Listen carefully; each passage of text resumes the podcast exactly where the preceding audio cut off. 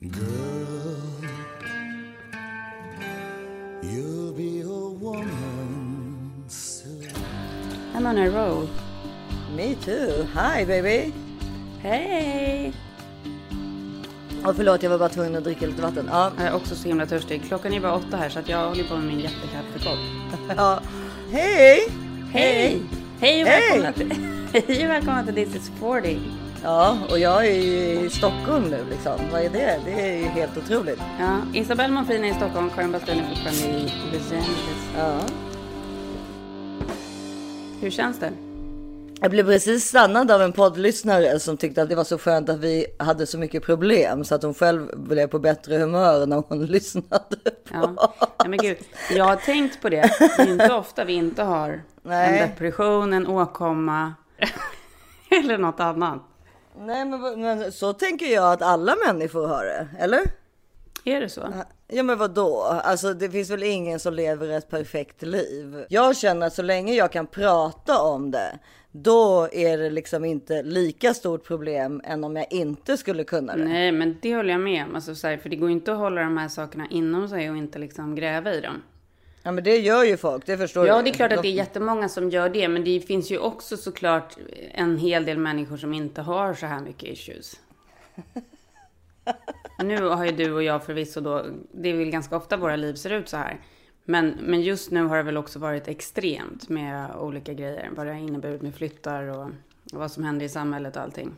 Ja, nej men såklart. Men jag menar det, det har ju också många, alltså vi måste ju, det är så mycket vi har avhandlat så jag vet liksom inte ens var vi ska börja. Vi kan, börja, vi kan ju börja med att säga att jag sitter alltså på Hotell Diplomat på en öppet liksom, all, alltså på en någon sorts... Du sitter på en after work. Ja, nej men typ. Ja. Alltså jag sitter i ett, någon sorts bibliotek där man typ kan sätta sig och ta ett glas om man vill. En after work helt enkelt. Men det är helt, nej men jag hör hur afterworken är nere i baren. Och, och, så det kanske ni hör också att det är lite ugga, ugga chacka där nere. Ja, men det är bara trevligt. Det verkar bo mer folk än vad jag trodde. För jag ska berätta, nu kommer det folk till exempel. Nu, ja, nu kommer det någon som pratar i telefon till exempel. Hej hej. Men... men det var liksom, det var after worken eller sitta med de fyra barnen på hotellrummet. Ja men det gick inte att sitta där uppe. Så att det, får bli så här. Men det kan väl vara lite charmigt. Oj, och nu kommer Selma här också. För hon ska åka hem till en kompis. Ska du åka nu? Okej, hej då. Ja.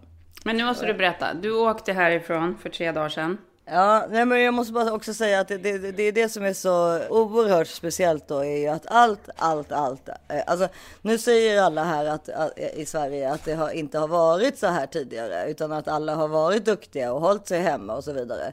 Men det är ingenting som görs nu i alla fall. Det kan jag med all kraft berätta att varenda restaurang är liksom full. Mm. Och det är ju student också så folk åker omkring i bilar och med. Men är det får- studentflak och så också? Nej, för det är tydligen in, inte lagligt då. Eller förstår du, de gör ju det bästa de kan, men de åker ju omkring på stan och sjunger och skriker och det är cigaretter ut och sådär. Och, nej men alltså, och, och jag var på Rish precis och åt lunch liksom. Man kan ju både sitta inne och ute och... Men är det större avstånd än vad det har varit förut då, mellan borden och så? Nej, Gud vad intressant. Men däremot så var det då igår så var det ju så att det var då vår vän Tommys 45-årsdag, alltså vår, vår kompis som dog förra året. Och då träffades vi några, eh, eh, att vi var upp till, vi var nog 14 personer som träffades på restaurang Bläck i, i, i Stockholm. Och den är ju utomhus, eller den finns ju, men alltid när jag har varit här så har vi suttit ute. Men då var det så att jag kom lite senare för jag hade varit på ett byggmöte med eh, lägenheten. Och då mm, hade liksom i halva av det här bordet satt liksom ett annat sällskap på. Och då fick jag inte stå och prata med mina kompisar som hade halva bordet. Vi skulle då få hela bordet senare, förstår du? Ja, det är så intressant. Det som jag tyckte var anmärkningsvärt till och med, det var ju att eh, maten, eh, det, vi delade på maten. Ja, här kommer burrata för bordet och här kommer, du vet. Så, Ja, det är skilda världar från här. och då fanns det inte ens saker att ta din burrata med förutom dina egna bestick. Alltså det är så spännande. Jag var ju på en restaurang här igår med barnen. Det är ju liksom, här serveras det ju ur engångs... Men vänta, vänta, vad då har de öppnat nu? Ja, men du, då är det så här uteserveringar och det är jätteavstånd och det är de som jobbar har liksom både så här munvisir, alltså både så här visir för hela ansiktet och munskydd och plasthandskar. Det är som, man, som att Det man blir, se så sjukt ut. ja, man blir så serverad av typ eh, narkosrumspersonalen typ. Men, nej men exakt. Men alla kallade ju mig för superspridaren också för att de tyckte liksom att jag hade kommit från ett flygplan och sådär. Och, och plus att jag pratar ju så mycket och högt och vevar med händerna och du vet. Jag svepte ju, man blir ju så törstig med jetlag så jag drack ju så många öl så det var inte klokt. Jag, bara, alltså Men- jag kunde liksom knappt Men- prata av törst. Så jag liksom bara drack säga- och drack och drack. Ja, men jag måste säga en grej för att det var ju någon som sa det till mig igår på telefon bara, "Jaha, måste ni ha karantän då, då när ni kommer dit? Jag bara, men gud det är ju större chans att jag får corona på ICA Rudboda än att jag får det på flygplatsen. med tanke på hur Sverige har varit och med tanke på att Alltså här borta känner jag en familj som har haft det, inte mer. I Sverige vet jag hur många som helst som har haft det. Ja, det är en jävligt stor skillnad liksom. Det är ju en annan sak också. Man träffar ju folk man känner exakt överallt. Och alla jag har träffat på gatan, Ja. de har ju, hade ju alla haft corona. Ja, men Alltså, det är det jag som- säger. Eller rättare sagt, ingen vet ju om fall de har haft corona för att de har inte blivit testade. Men eh, de har haft alla symptom då liksom. Men nu kommer alla bli så irriterade på mig, men en grej som verkligen har stört mig så fruktansvärt mycket den sista veckan är ju svenskarnas reaktioner på de här protesterna som har pågått här för Black Lives Matter. Då varenda gång jag har lagt upp en post eller någonting så har jag fått massa DMs. Jag har också lagt upp någon dronefilmning på en jätteprotest i Hollywood. Där folk har liksom bara, åh gud vad sjukt, det här är inte okej oavsett vad, vad, de på, vad som pågår. Och jag har bara känt så här att, men gud alltså, det här är liksom en kronisk pandemi. Det går liksom inte att säga så här, okej nu väntar vi med Black Lives Matter i två år. Det är nu de får den här upprättelsen och de måste få den just nu. Och svenskarna ska faktiskt inte komma och säga någonting med tanke på hur öppet det har varit där. Och med tanke på hur många det verkar vara som har haft det där till skillnad från här. Mm, nej men det, det är väl, alltså återigen, jag vet inte, Lars får väl bestämma hur mycket han orkar ens ha med utav det här. Men, men det blir Men väl... Lars orkar aldrig med när vi pratar om corona. Det är Nej, för att han är på svenskarnas sida. Jo, nej men det vet jag inte ifall han är, om vi nu ska prata om honom.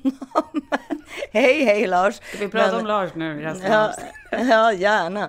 Nej, men däremot så tror jag liksom att det är med corona så som det är med mycket annat. Att bara för man har gjort en sak rätt så behöver inte allt vara rätt. Nej. Om vi säger till exempel att ja, men det var nog ganska smart av svenskarna att inte stänga ner allting. Ja, vi säger att det är så, att det kommer visa sig. Men då Mm. jag, tycker, måste... jag tycker det. Jag, jag är lite på den sidan. Men kom sen inte och kasta skit på oss här borta där det pågår liksom en Ja, men- rörelse som är så Ja, det nödvändig sedan hundratals år tillbaka. Ja, men jag vill inte ens komma till dit, utan jag menar att det kan fortfarande vara så att de gör fel med att de inte testar, att de inte tracear, att de inte isolerar de som de har testat och som har visat sig positiva. Alltså, om man nu ska ha ett öppet samhälle, då måste man ju ha kontroll på någonting. Man kan inte bara säga, ja, men då, det här verkar bra ungefär. Oj, vi har eh, 4500 döda och, och 40 000 smittade. Alltså de har inte koll på någonting. Och då kan man ju säga, det har man inte i USA heller. I USA försöker man, alltså alla stater då, försöker ju liksom att komma ikapp med testningen. Så det är inte det. Men man måste åtminstone säga att det inte går så bra. Man får, måste ha, och plus att jag tycker också att Amerika är mycket bättre på det här med att, alltså all, eh, journalister till exempel, de kritiserar ju alltid uppåt. Hitta fel, hitta fel. Vad- vad- vad- och här är det nästan som om de är rädda för att prata om vad som är fel med, med s- svenska strategin. Och det behöver inte betyda att allt är fel. Men vissa, det är ju det som är hela grejen. Det är ju det som typ är fel med politiker. Att de borde bara säga, ja men den där grejen är bra därifrån. Och sen borde vi lyssna på Nya Zeeland när det gäller det här. Och sen kanske vi ska försöka göra det här med det. Alltså istället för att tro att hela, alltså att man har gjort hela cirkeln rätt. Det är liksom så konstigt. Jag håller med. Det är precis som en människa. Alltså du och jag kan vara jättebra på någonting, för, inte mycket, men, men, men vi kan också vara, eller förstår Eller, du? Men vi kan, eller har vi alla rätt? Nej men vi, alltså det är som det där med att man säger så här, man kan faktiskt vara ond och god samtidigt. Det är Mm. precis samma. Det är som om man har glömt bort det. Att bara för att man har gjort en sak fel så kan man inte göra det rätt. Jag förstår inte den logiken. Är inte det lite den svenska mentaliteten? Nej men jag menar att det kommer från USA också. USA borde säga nej, vi borde nog inte ha låst in alla. Ja. Förstår du? Alltså de, Ja, så de gör fel också. Det finns ingen liksom eftertänksamhet till och se- sen är det ju klart att vi är så kort tid in i den här pandemin. Det har inte hänt någonting egentligen. Det har inte alltså, hänt någonting. Eller framförallt kan man inte veta vem som har rätt eller fel. Men däremot skulle man ju tycker jag det är liksom konstigt. Konstigt sätt att de uttalar sig på konstiga sätt eller om det är pressen som skriver det på konstiga sätt. Alltså det är någonting som liksom går snett bara som jag tycker jag blir galen på. Men det, jag har ju inte heller rätt. Jag vet ju inte heller vad som är rätt eller fel. Men det gick ju i alla fall två timmar innan jag satt på en restaurang. Så kan man ju säga. Ja, exakt. Men och, då, och det har inte varit någon munskydd. Man har inte munskydd. Munskydd, det, det finns inte.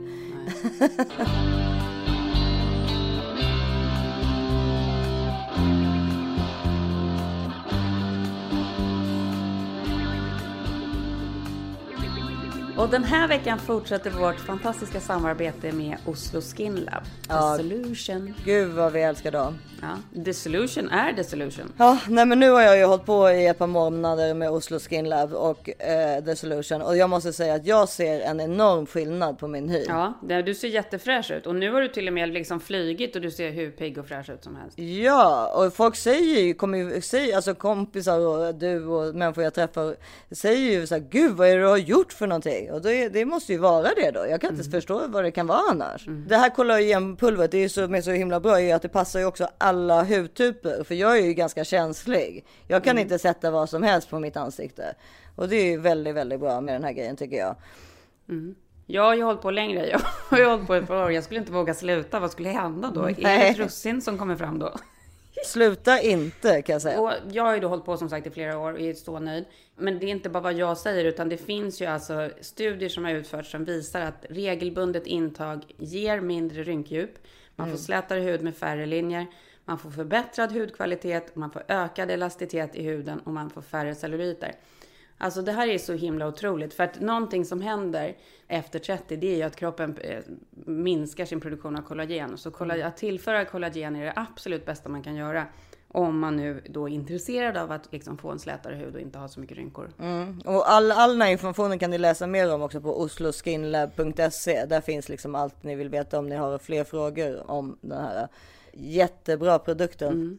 Ja, det ni gör nu är gå in på osloskinlab.se, använd koden thisis40. Och då får man ju 60% rabatt på första beställningen när man blir medlem på The Solution. Alltså ni kan inte missa detta. Nej. Det är bara att gå in och göra. Gör det nu. Gör det nu!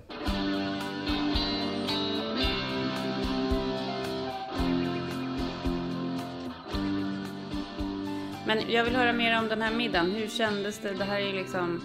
Orkar du prata om det eller? Ja, Tommy som var din bästa vän. Det här gänget som då, Sverige-gänget, det fanns ju ett LA-gäng också. Men alltså med tanke på mig och Filip till exempel så är, är ju det här människor som jag kände och som Filip kände innan jag och Filip kände varandra. Och ingen utav oss visste. Så när jag och Filip träffades så förstod ju inte vi att vi hade så eh, ganska många gemensamma, ganska bra kompisar. Robert då som var han som fick ihop mig och Filip var ju han som då kan man väl säga är väl den, den som också gjorde så att jag lärde känna många utav de här människorna. Eh, Och bland annat Tommy också. Alltså även fast jag och Filip hör ihop nu liksom och så har man ju också, det är liksom barndomsvänner fast det också är gemensamma parvänner. Ganska speciellt.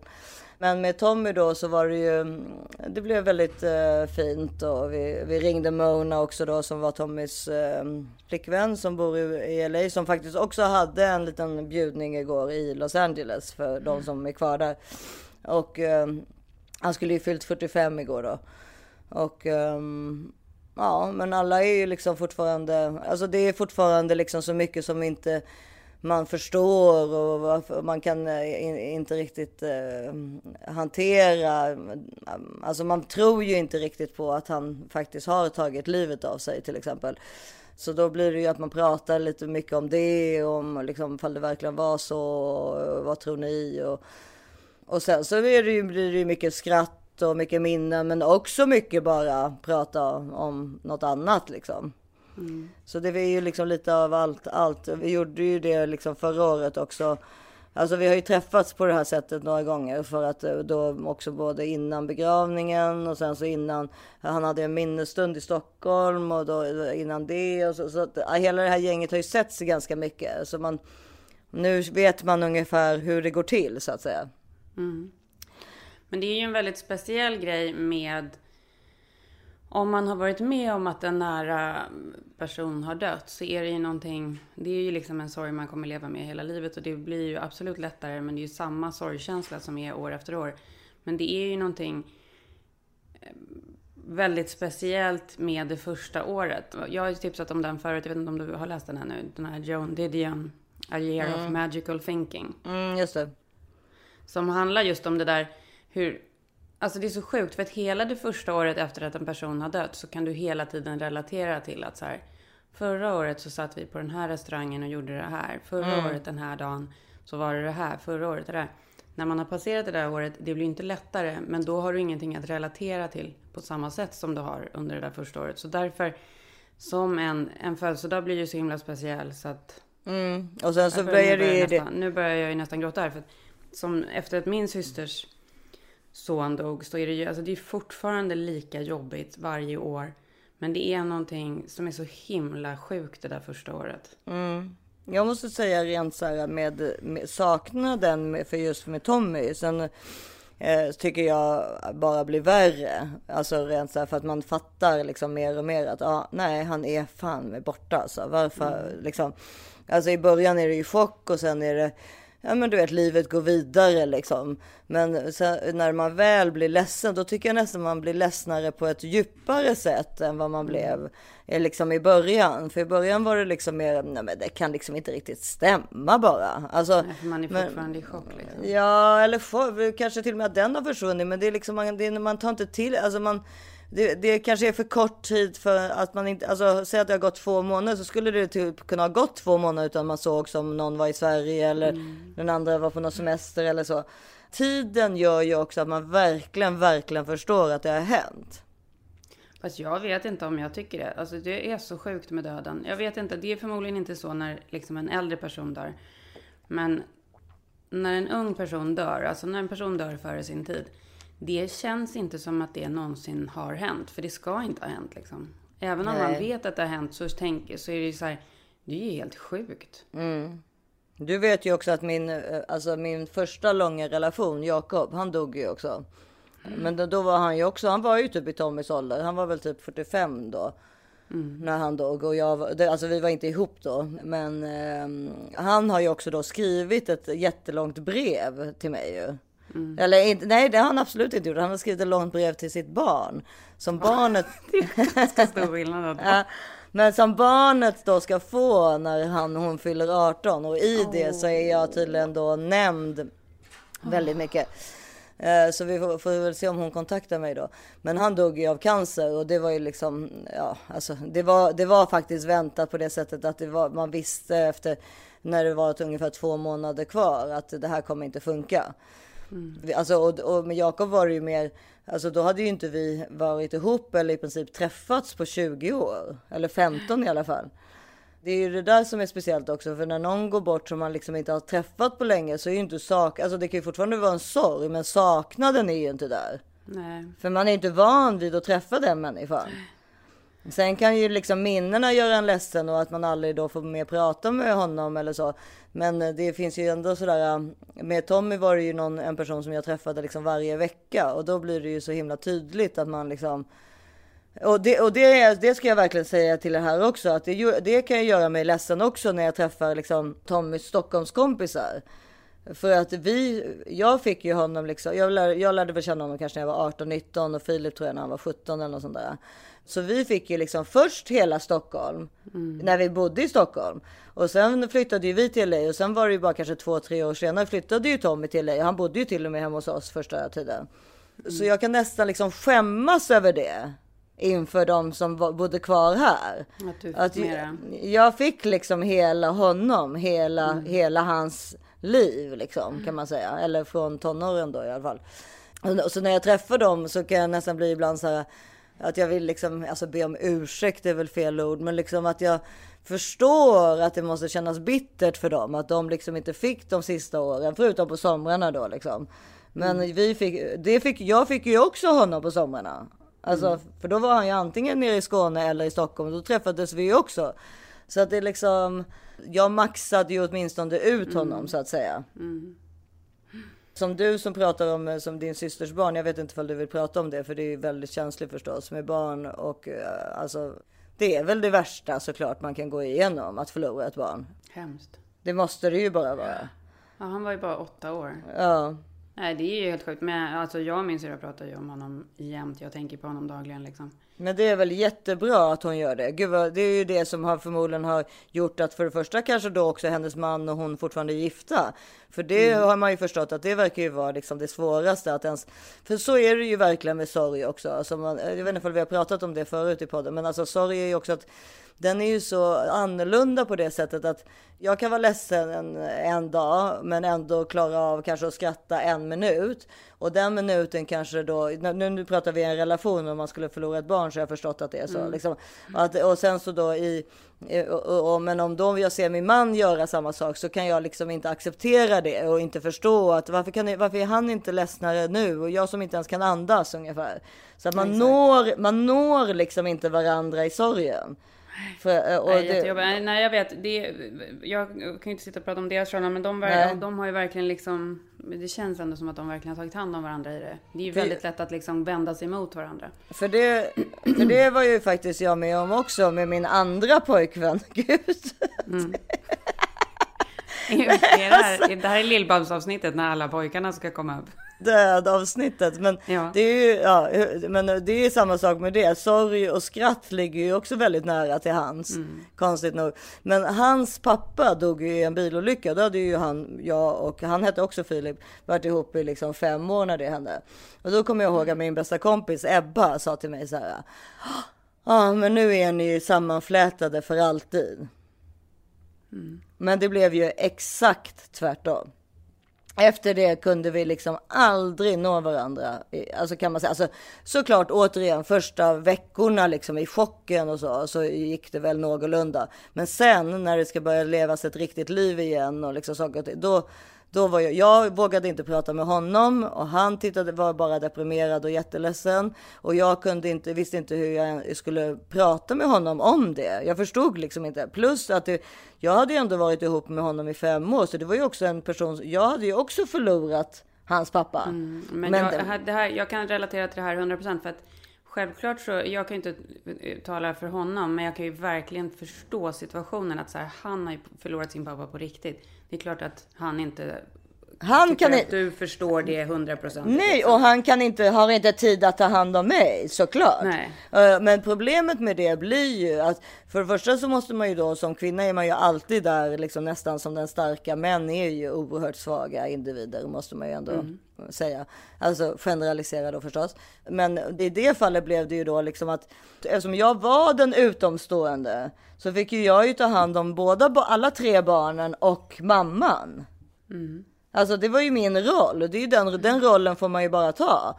Men någonstans där så glöms ju också, alltså om man nu då, alltså det här tänkte jag väl inte så mycket på då, men, men nu i efterhand och alltså kanske inte nu idag, alltså de här, så här långt efteråt, för det här är ju också, ja, vad kan det vara? Vilket datum var det nu då?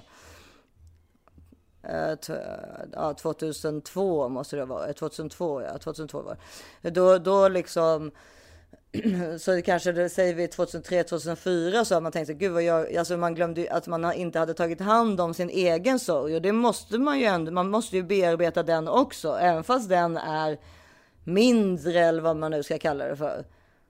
Nej, men det är ju som att du måste ju bearbeta alla trauman. Så är det ju, för de kommer ju alltid tillbaka liksom. Det är ju som med dig och din syster egentligen. Alltså, det är Ja. mindre synd om dig, men d- din sorg är också viktig. Den måste tas på allvar. Ja, gud ja. Alltså nu, Jag alltså kommer, faktiskt nu, ihåg, jag kommer ihåg något tillfälle när jag var hos någon terapeut, typ ett eller två år efter det där. Och jag var där för att prata om någon annan grej. Jag kommer inte ihåg vad det var. Jag var, gick i terapi för någonting. Och så började jag prata om, nej men så började jag prata om den här, eh, om den här fruktansvärda morgonen när jag fick det här eh, ja, samtalet. de, där, de där samtalen alltså. Och, Åh. eh, nej men, och jag fick tillbaka liksom den exakta reaktionen som jag hade när jag fick samtalet. Vilket var, alltså, det, var helt sinnessjukt. Det var exakt samma. Det är ju posttraumatiskt stressyndrom. Hur var din reaktion då? Vill du prata om det? Eller? Nej men att jag fick liksom, jag kunde ju knappt andas och bara liksom. Mm. Alltså en total ångestattack. Jag visste ju, det, med, med Tommy var det ju väldigt speciellt för att jag var ju i London och eh, vi hade varit där för att fira min pappas 75-årsdag och festat liksom i tre eller fyra kvällar i rad.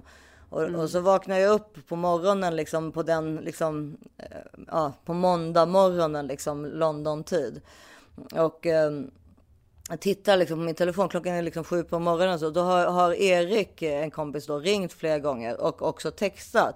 Jag försöker få tag på dig och Filip, ring mig. Och då skriver jag så här snabbt så här, har det hänt något? Jag, jag ligger på ett hotellrum med fyra barn, har det hänt något? Och så, så somnar jag om, liksom slumrar du vet. Man är liksom mellan sömn och mm. verklighet. Och då drömmer jag att eh, Tommy, han är, ligger på sjukhus och försöker ringa mig.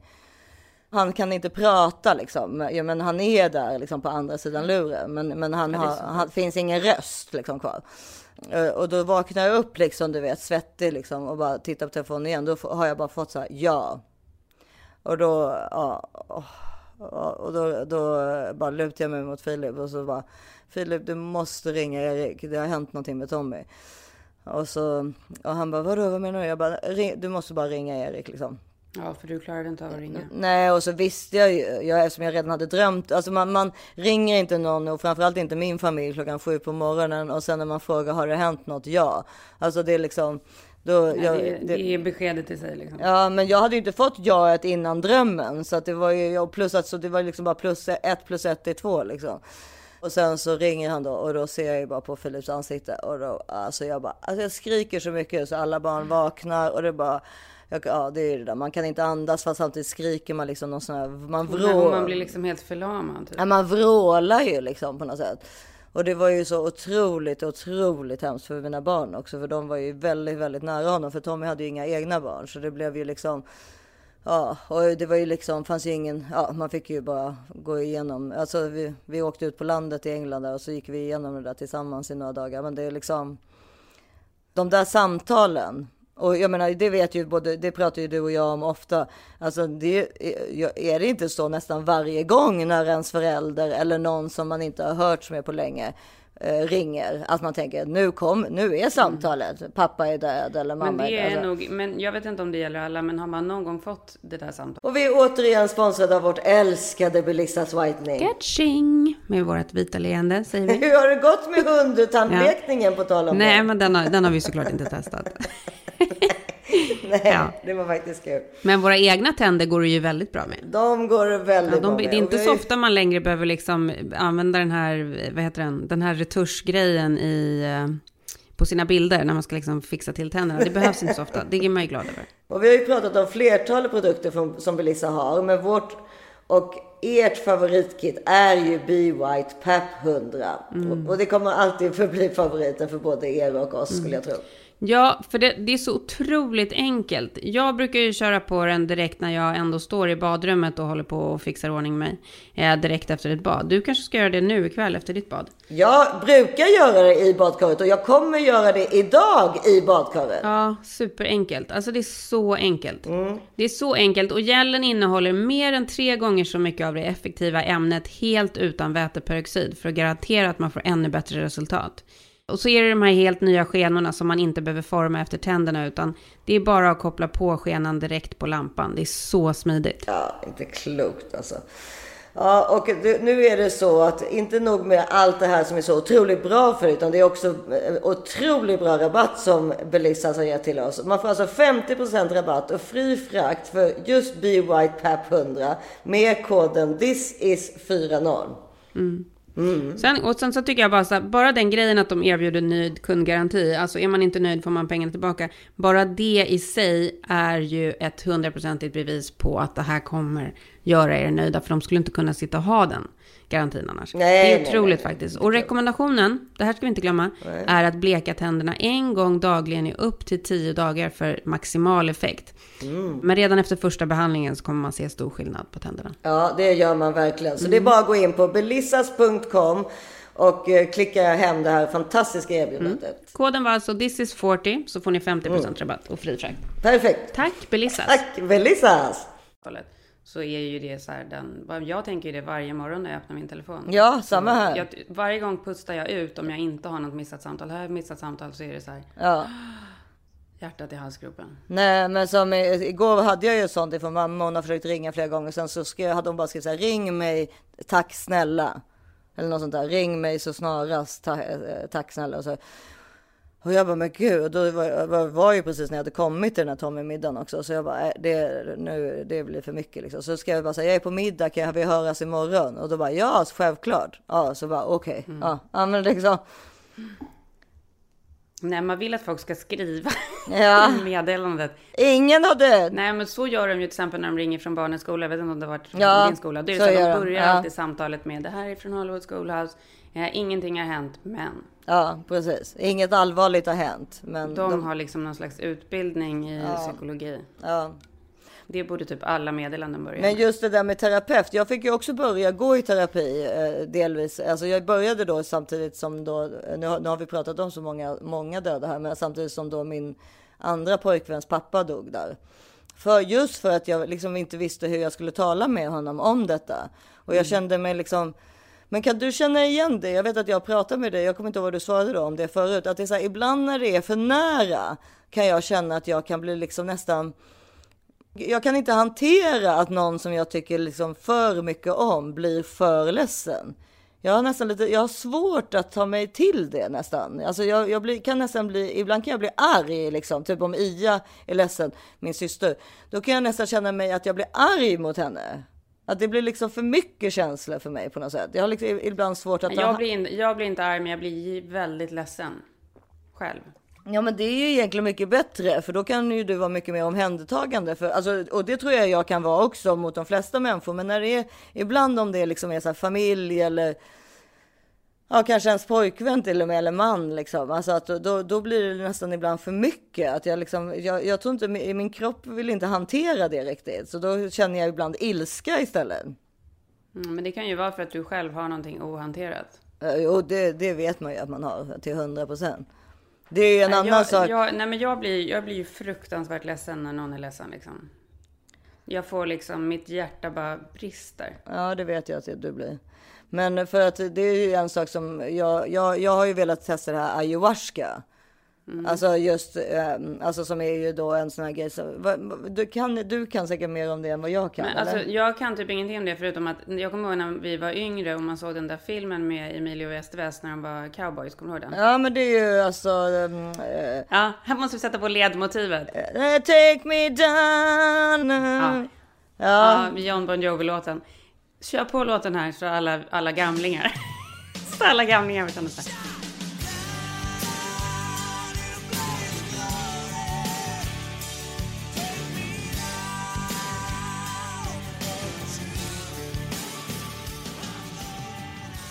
Men vad hette han? The Kid, eller vad hette han? Emilio Estevez? Ja men någonting sånt. Han var ju Ja. någon...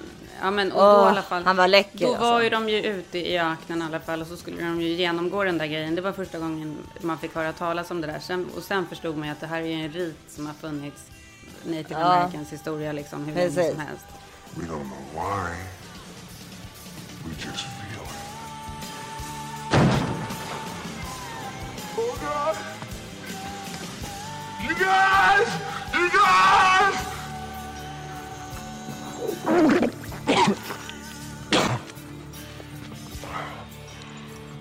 Wow.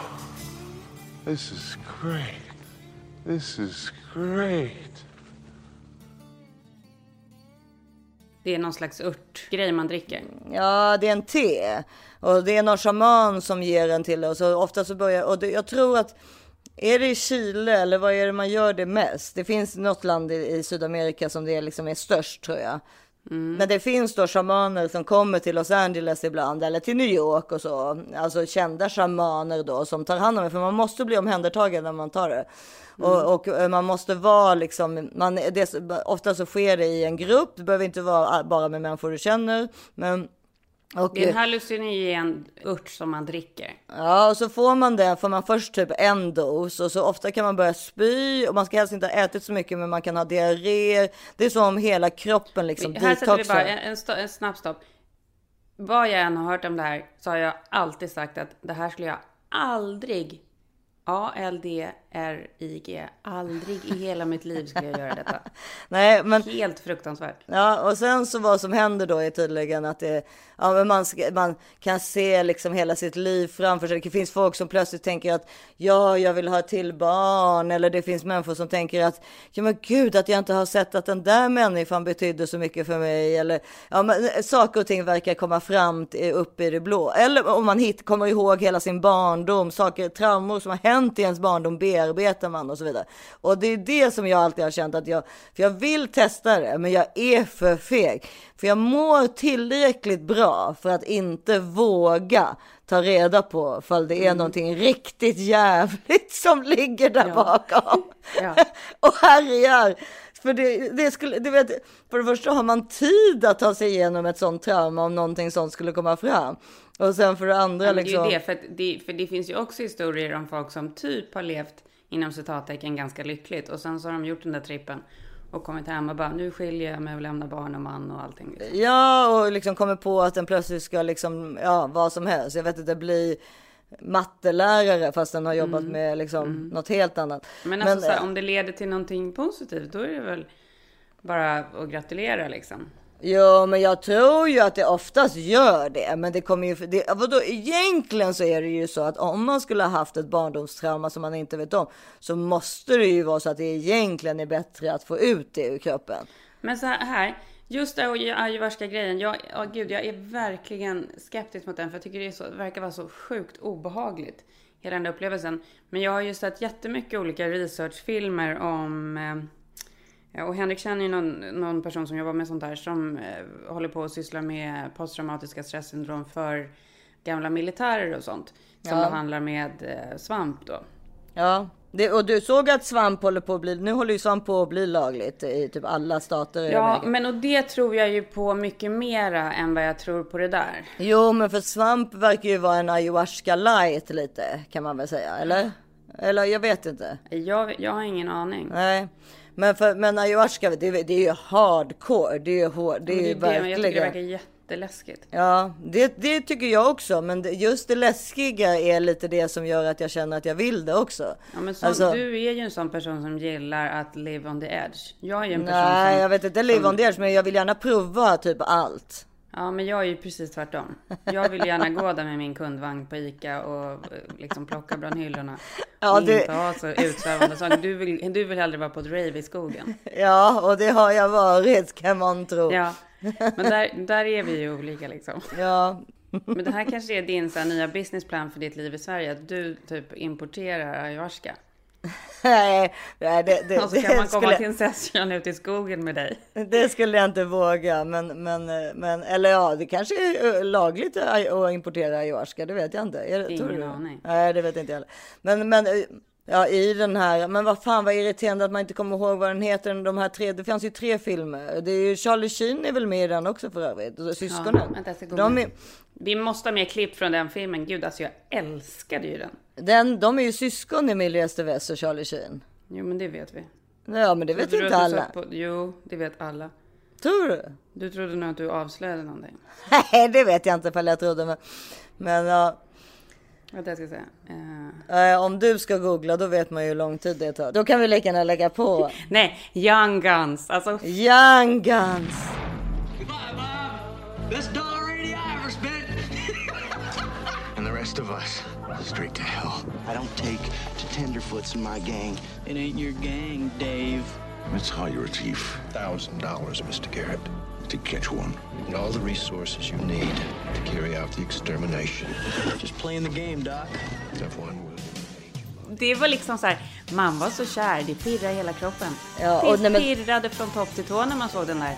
Ja, och det var ju inte bara Emilia Estevez, det var ju Lou Diamond Phillips. Alltså, herregud vilka jävla snyggingar. Vilka var med med? Emilio Estevez, Kiefer Sutherland, Lou Diamond Phillips, Christian Slater, Balthazar Getty, Alan Ruck, James Coburn, and William Peterson as Pat Garrett. De här två kommer jag knappt ihåg. Vad är det de heter? Dermot Mulroney. Ja, just det. eh, Den här killen försvann ju, men han var ju väldigt snygg. Casey Simasco. Ja, han kanske borde ha tänkt på att bytt namn från första Kolla, början kanske. så snygga.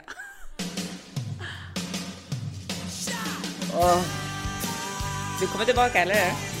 Ja, Ja, den rekommenderar vi. Young. Jag försökte se den för inte alls länge, eller några år sedan med, med något, några barn, men den, de tyckte inte att den höll tyvärr. Men det är ju så tråkigt med barnen för de är ju, en del filmer håller ju, men väldigt mycket är ju som när typ ens egen pappa låg och kollade på Åsa-Nisse. Alltså det är, ju, det är ju så de tycker om våra gamla filmer.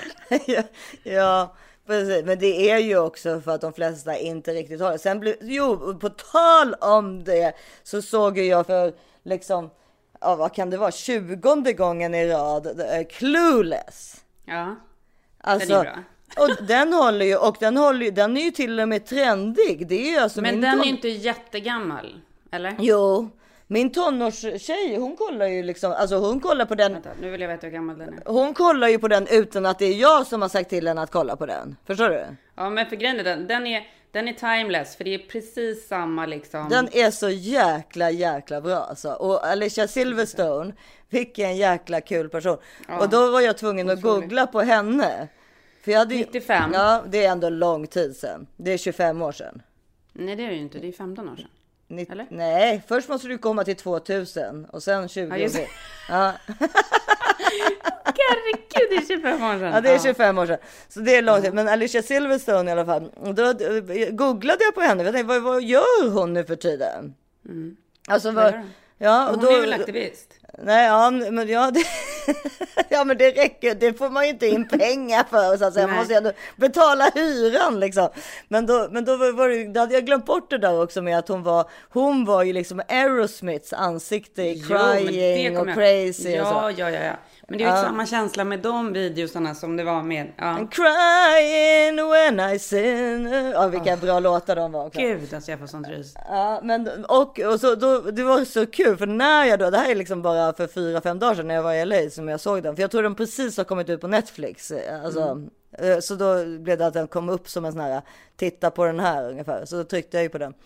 Sent på natten någon gång. Men eh, då, då var det så att bara för två dagar innan dess då var det en stor grej. Artiklar överallt om Alicia Silverstone. För då hade hon gått ut med att hon hade badat, att hon badade hela tiden i, en, i alltså ett badkar med sin nioåriga son. Det kan jag göra med mina barn också. Ja men det är ju det, för jag i vanlig ordning tänkte ju så här, men det var väl inte så jävla weird, alltså nakenhet, eh, alltså då ska de få komma hem till mig. Alltså vi är ju nakna hela tiden, det är ju Ja, typ som gud. tillsammans hemma hos oss. Ja. Alltså helst om man slipper ha på sig kläder så har man Mm. inte det. Då vis, sa jag det till Gösta typ, som då fyller ju nio, gör han väl va? Ja. Mm. Jag bara, gör han? Ja, du tänkte att mina barn var nio, men nu kommer jag på att det är de ju inte. De är De ju är- 11 och 12. De är jättegamla. Ja, och då han bara, jo, det hade faktiskt varit jättekonstigt om du och jag Jaha, tog ett, tog ett bad ihop, tyckte han var konstigt. För vi har ju inget badkar i LA, Nej. så vi, jag har ingenting att relatera till. Aha, okej. Men för vi har ett jättestort badkar och där är det så här, det är, brukar alltid vara så att jag och Ellie badar och sen så kommer någon annan och vill hoppa ner. Och då får man göra det om man vill. Ja, och okej, jag är ja. så här, gud, jag tycker det är bara det. Jag tycker det är så skönt så länge de liksom inte tycker att det är pinsamt. Det är asmysigt ju. Ja, det är jättemycket. Men- och men är här- upp, och man är uppvuxen i så här, ursäkta mamma och pappa, men alltså jag vet inte hur många gånger typ min mamma råkar så byta om framför min, min man eller min syrras man och de bara, men sluta, klä på Ja. dig typ. Man är ju uppvuxen i någon slags naturlig nakenhet. Men apropå, jag måste berätta vidare om, om filmer. Nej, jag, jag, jo, men vänta, ja. för jag vill för det var ju det som, ja, vi pratade väl om det i en annan podd det där med att jag blev till, alltså att min, eh, på tal om nakenhet då, att min mamma blev ju tillsagd på Båstad strand att nu får du liksom sätta på en bikini på dina döttrar för att det liksom, då hade vi jag ju redan, då hade jag ju redan börjat få hår på muffen alltså. ja. Uh, uh, och, och, så, så pass. naken, Och, och då, då, på den tiden var man ju naken. Alltså det var ju inte lika konstigt. Men till slut blev hon liksom då tillsagd att det här går liksom inte längre. Får sätta på en baddräkt för hon är ju liksom kvinna nu. Ja. Och då, och då det, det, som, det som var kul var att häromdagen så fick jag en, en bild skickad till mig när jag och Ia är på en strand. Och jag ser ju att jag är liksom lite för gammal för att vara helt naken.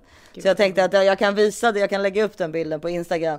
Alltså så får jag väl, jag vet inte ifall sånt blir, jag kan inte om det där, om, man, om det kan vara lite dumt att sätta upp en bild på sig själv när man är lite för naken. ja, jag tror att det är dumt. För det finns Ja men man kan ju, man kan ju blöra sig själv lite så får ni i alla fall se vad ni tycker om det. Ifall, man, ifall jag var för, för gammal för att vara naken helt enkelt. Får ni se vad ni säger?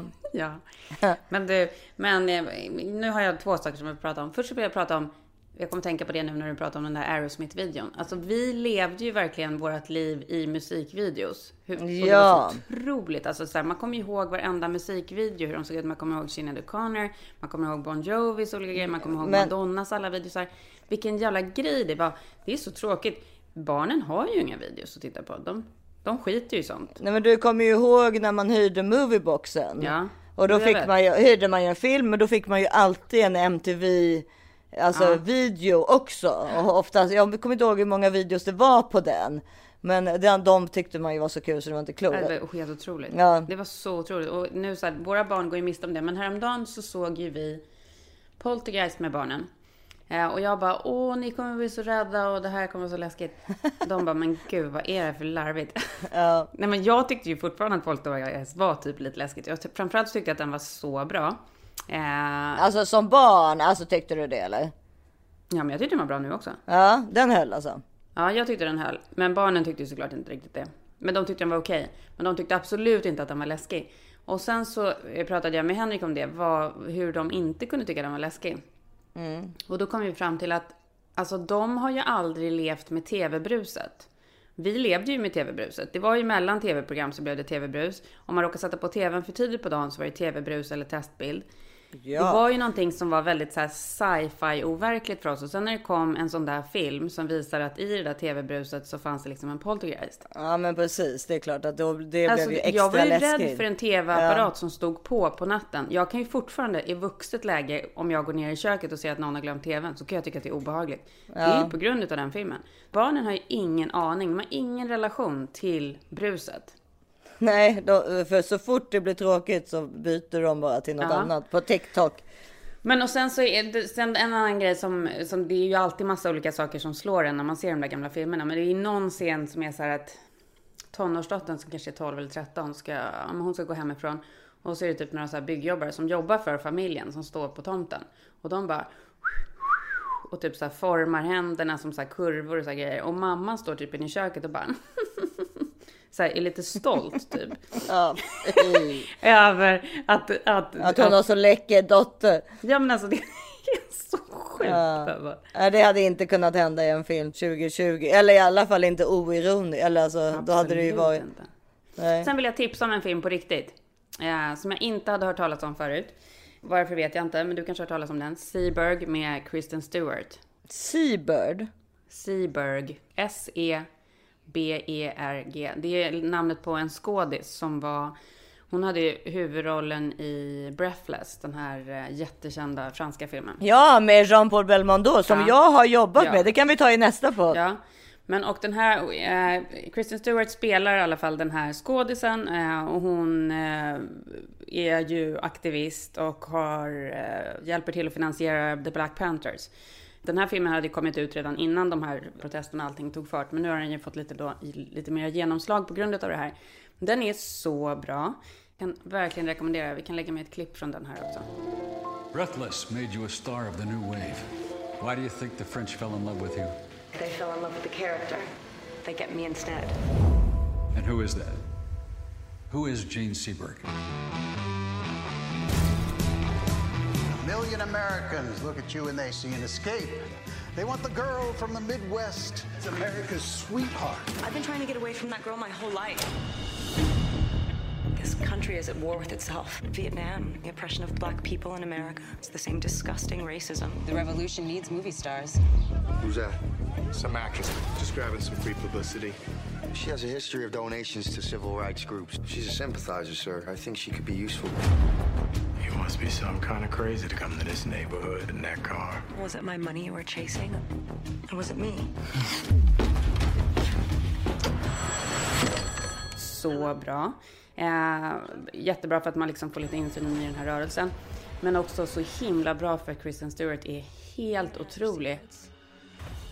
Alltså det är ju någonting som är så himla speciellt med henne. Hon hade ju kunnat varit ett frikort om man var, Ja, om man var lesbisk. Hon är väldigt läcker. ja hon, hon, hon är väl det. Hon är lesbisk ja. Ja. Eller hon är väl bi? Jag såg faktiskt henne bara för typ så två veckor sedan. På, hon bor ju precis i Ja. Los Feliz när jag var och hajkade där. Hon, hon, hon, jag håller med, hon, men hon, hon är ju verkligen tomboy. Alltså hon är så läcker. Alltså- och hon är så läcker i denna film med sin korta frisyr och sitt så här sätt att agera. Mm. Och det är ju en kvinna som lever med mycket så här ångest och självdestruktivitet. Ja, det passar ju oss. Ja, det gör det. Du borde se den Nissa. Ja, men det är klart jag ska göra det.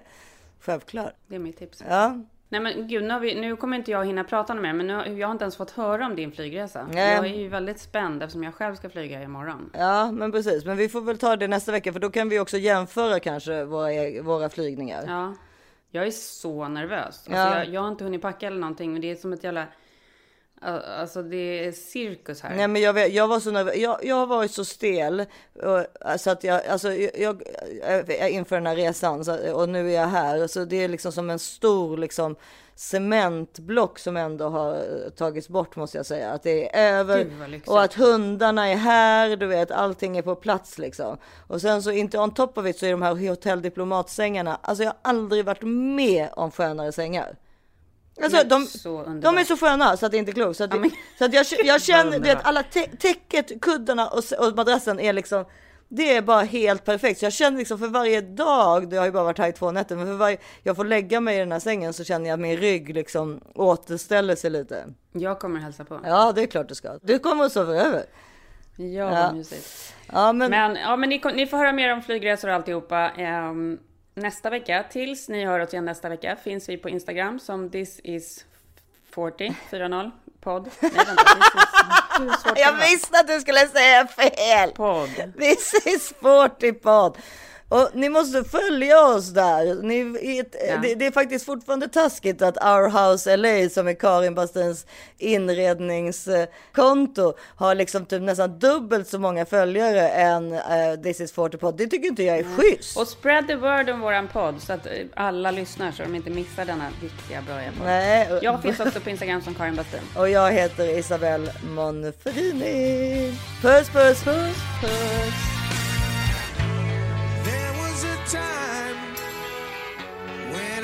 So broken hearted.